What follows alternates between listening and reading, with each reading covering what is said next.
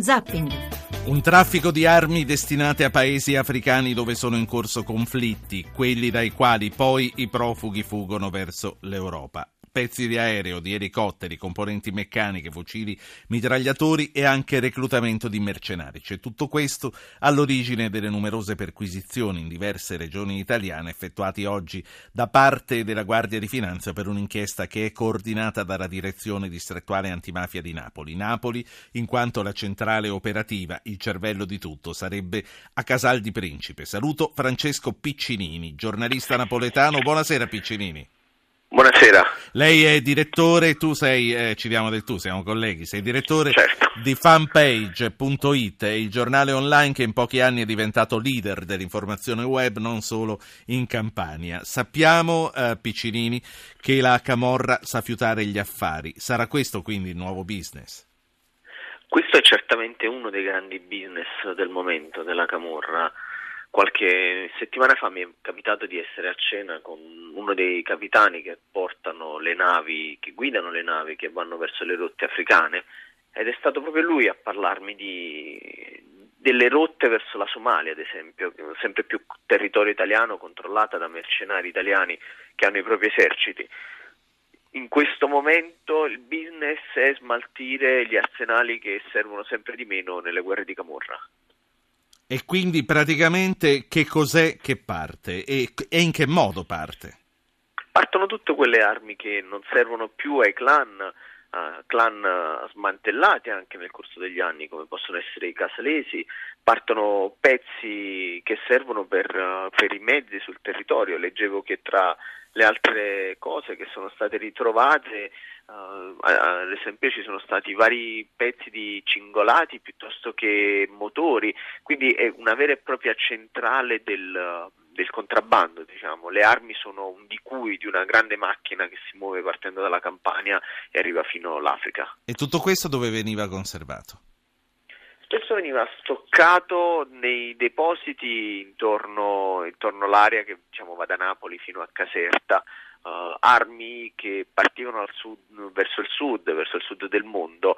In particolare abbiamo visto l'inchiesta addirittura si basa su che componenti di aerei, elicotteri, quindi ci sono, ci sono vere e proprie trame che, che continuano e che non, non, sono finite con uh, la fine della presenza italiana in Somalia, ma continuano grazie a italiani che sono ben radicati e presenti questi. Questi mercenari come vengono reclutati? Chi sono poi le persone che partono? Dove vivono?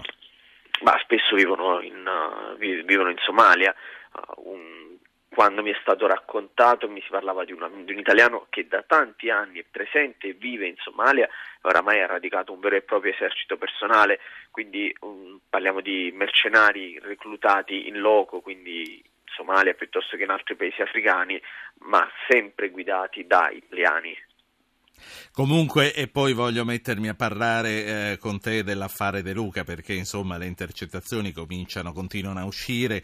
Eh, diciamo spesso che non sono importanti, ma almeno ci aiutano a inquadrare gli ambiti comunque nei quali ci si muove. Anzi, voglio ricordare ai nostri ascoltatori che per dire a loro non hanno che da mandare un messaggio con il loro nome al 335 699 2949. Vanno bene sia sms che WhatsApp. Eh, quello che appunto volevo capire per chiudere questo argomento è se, come mi sembra di avere capito dalle tue parole, c'è ottimismo sul superamento di una certa camorra. Hai detto stanno smantellando gli arsenali perché sono stati sconfitti. Ho capito bene?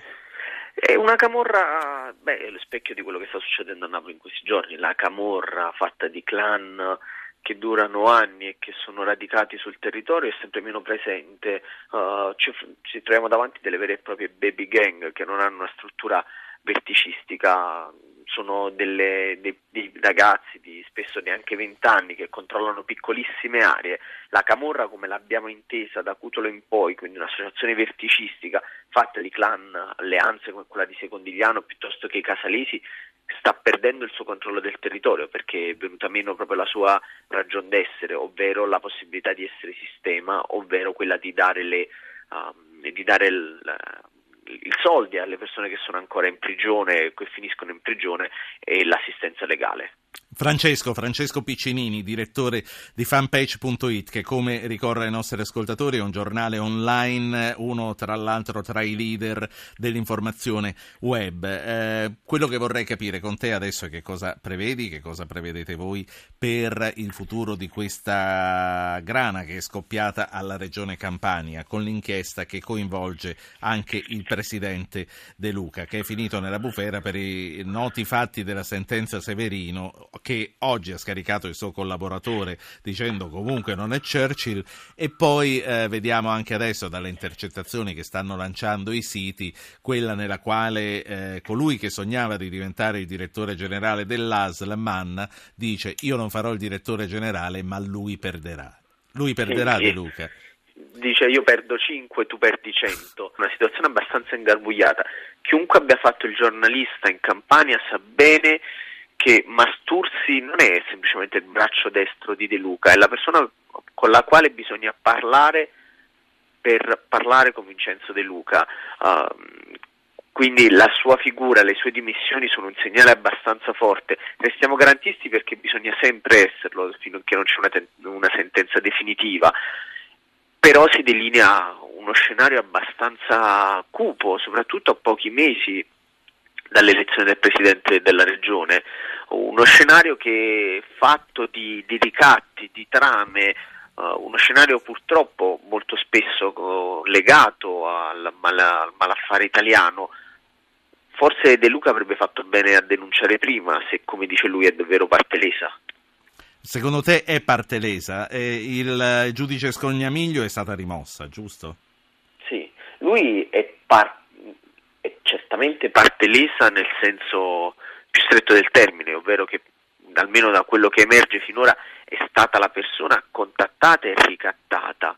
Ci si aspetta da un Presidente della Regione per un approccio più istituzionale, non quello di tessere per mesi suo, attraverso suo, forse attraverso un suo collaboratore una trama di questo tipo.